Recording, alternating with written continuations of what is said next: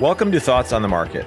I'm Brian Nowak, equity analyst and head of U.S. Internet Research for Morgan Stanley.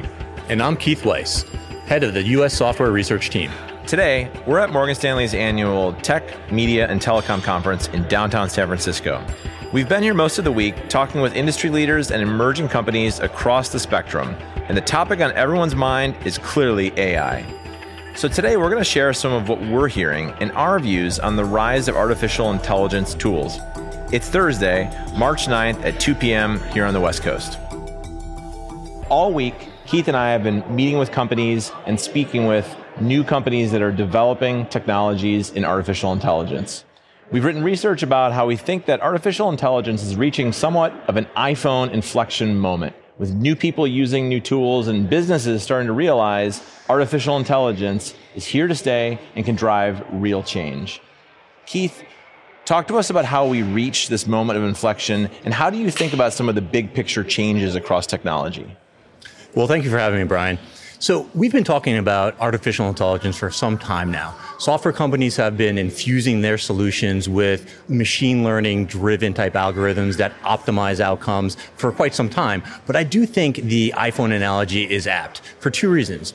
One, what we're talking about today with generative AI is more foundational technologies. You can almost think about that as the operating system on the mobile phone, like the iOS operating system. And what we've heard all week long is companies are really seeing opportunities to create new apps on top of that operating system, new use cases for this generative AI. The other reason why this is such an apt analogy is like the iPhone, this is really capturing the imagination of not just technology executives, not just investors like you and I, but everyday people. This is something that our kids are coming home from high school and saying, Hey, dad, look at what I'm able to do with ChatGPT. Isn't this incredible? So you have that marketing moment of everybody realizes that this new capability, this new powerful technology is really available to everybody. So, Brian, what do you think are going to be the impacts of this technology on the consumer internet companies that you cover? We expect significant change.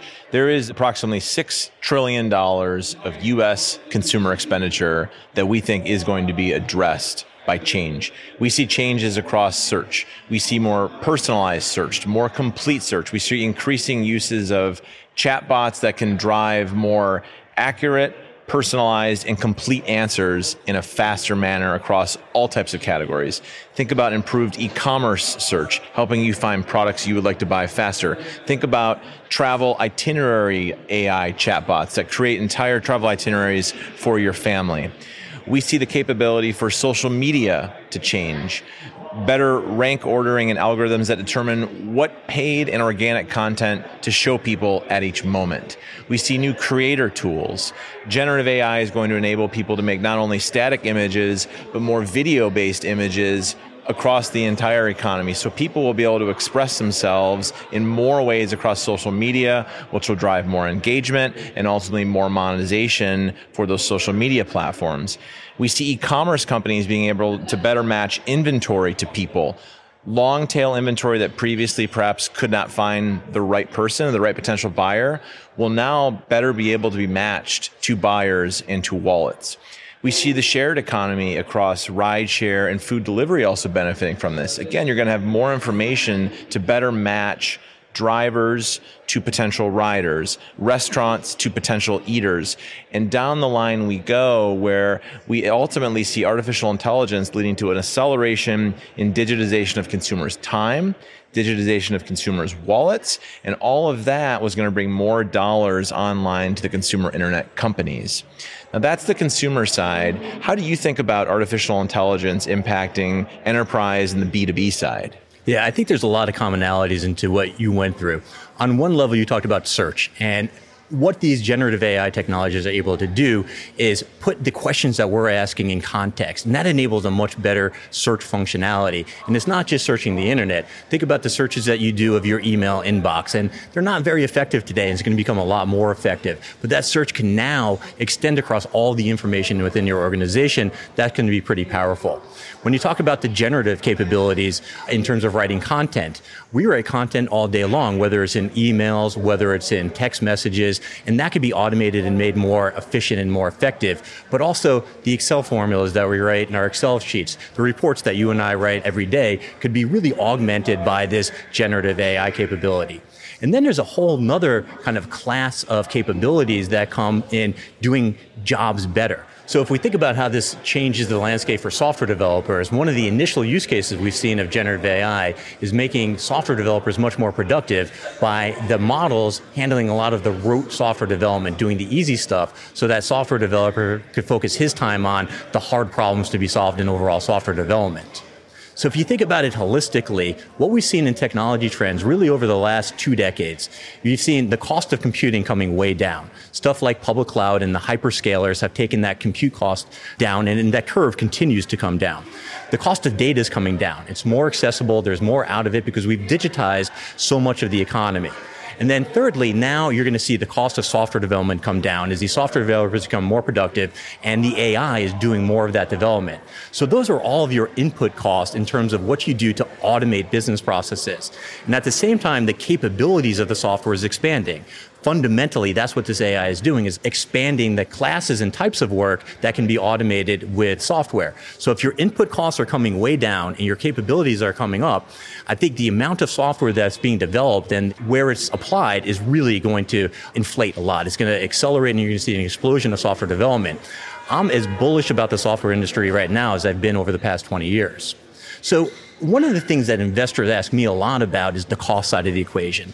These new capabilities are a lot more compute intensive. And is this going to impact the gross margins and the operating margins of the companies that need to deploy this? So, how do you think about that part of the equation, Brian? There's likely to be some near term impact, but we think the impacts are near term in nature. It is true that the compute intensity and the capital intensity of a lot of these new models is higher than some of the current models that we're using across tech. The compute intensity of the large language models is higher than it is for search. It is higher than it is for a lot of the existing e-commerce or social media platforms that are used. So as the we do think that the companies are going to need to invest more in capital expenditure, more in GPUs, which are some of the chips that enable a lot of these new large language models and capabilities to come. But these are more near term cost headwinds because over the long term, as the companies work with the models, tune the models, and train the models, we would expect these leading tech companies to put their efficiency teams in place and actually find ways to optimize the models to get the costs down over time. And when you layer that in with the new revenue opportunities, whether we're talking about incremental search revenue dollars, incremental e-commerce transactions, incremental B2B SaaS like revenue streams from some companies that will be paying more for these services that you spoke about, we think the ROI is going to be positive. So while there is going to likely be some near term cost pressure across the space, we think it's near term. And to your point, this is a very exciting time within tech because these new capabilities are going to just expand the runway for top line growth for a lot of the companies across the space. And this is all very exciting on the consumer side and the business side, but Keith, talk to us about sort of some of the uncertainties and sort of some of the factors that need to be ironed out as we continue to push more AI tools across the economy. Yeah, there's definitely uncertainties and definitely risk out there when it comes to these technologies.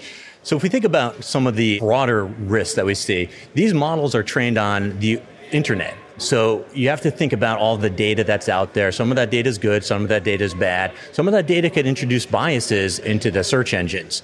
And then the people using these search engines that are imbued with the AI, depending on how hard they're pushing on the search engines, on the prompts, and that's the questions that they're asking the search engines, you could elicit some really strange behavior. And some of that behavior has elicited fears and scared some people, frankly, by what these search engines are bringing back to them.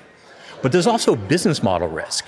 From a software perspective, this is going to be the new user interface of how individual users access software functionality. If you're a software company that's not integrating this soon enough, you're going to be at a real disadvantage. So there's business risk to be taken into account. And then there's broader economic risk. We were talking about all the capabilities that this generative AI can now do, that these models can now take over. So for the software developer, does this mean there's job risk for software developers? For creative professionals who used to come up with the content on their own, does this mean less jobs for creative professionals? Or you and I, are these models going to start writing our research reports on a go forward basis? So those are all kind of potential risks that we're thinking about on a go forward basis.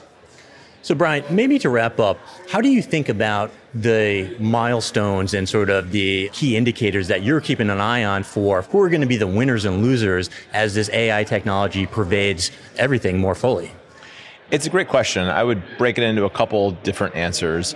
First, because of the high compute intensity and costs of a lot of these models, we only see a handful of large tech companies likely being able to build these large language models and train them and fully deploy them. So, the first thing I would say is look for new large language model applications from big tech, being integrated into search, being integrated into e commerce platforms, being integrated into social media platforms, being integrated into online video platforms.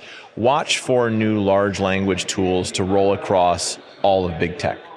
Secondly, pay attention to your app stores because we expect developers to build a lot of new applications for both businesses and consumers using these large language models. And that is what we think is ultimately going to lead to a lot of these consumer behavior changes and spur a lot of the productivity that you talked about on the business side. Outstanding. Keith, thanks for taking the time. Great speaking with you, Brian. As a reminder, if you enjoy Thoughts on the Market, please take a moment to rate and review us on the Apple Podcast app. It helps more people to find the show. The preceding content is informational only and based on information available when created. It is not an offer or solicitation, nor is it tax or legal advice. It does not consider your financial circumstances and objectives and may not be suitable for you.